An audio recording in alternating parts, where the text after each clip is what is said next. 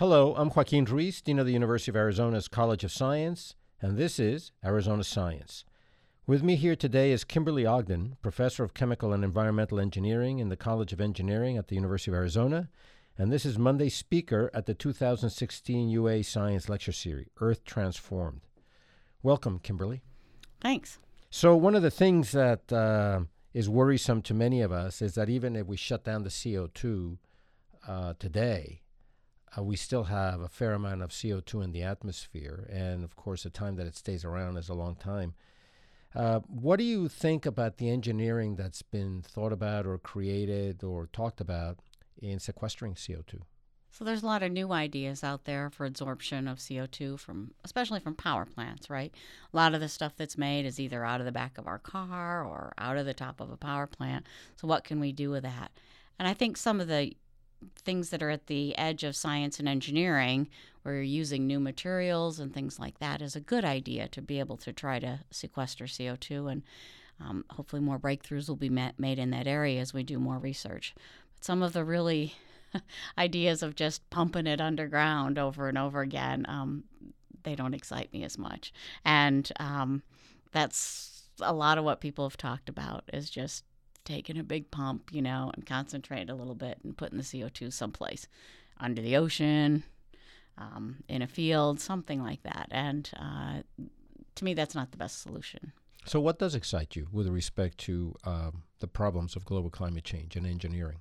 Well, for me, I, uh, as you know, my research area is algae to biofuels or to food. So I like to look at microalgae and seeing if we can use things like plants or like algae to take up CO2 and to make something useful out of them, um, out of it. And that's what excites me. So, how can we actually take something that we don't want and make it into something that we do want? And with respect to algae, where is the whole field? I mean, I know that there's difficulties growing it, or maybe not anymore.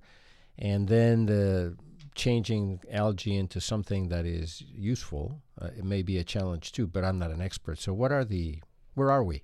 So we're we're closer all the time. Of course, we all know when you go, you're paying less than two dollars a gallon for your gas at the pump. That um, to fuel right now isn't isn't where we're at. Um, but the interest right now is actually making algae as um, feed, um, primarily because it it it's there's predicted to be um, some shortages in fish meal and fish food, food and things like that. So it's actually um, a way to get um, not have to like chop up fish to f- make more fish. You can actually put algae into the f- food chain more.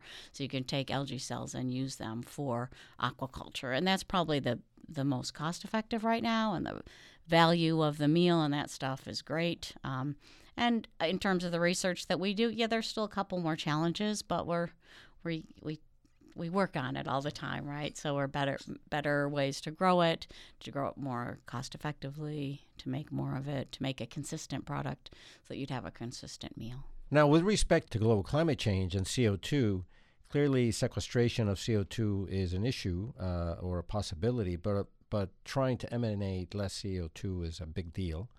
Uh, the algae business is, is one way, but how about uh, solar energy and all kinds of other ways of creating energy where you're not burning fossil fuels? Where are we with all of that?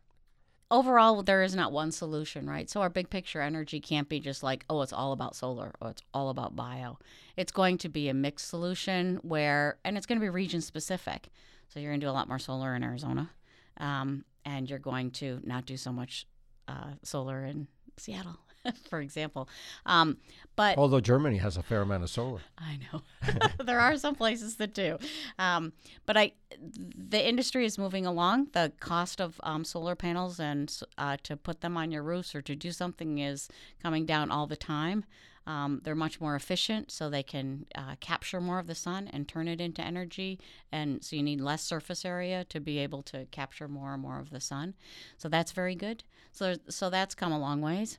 Um, and the other things that are people don't always like to th- think about it, but nuclear can be a little bit cleaner.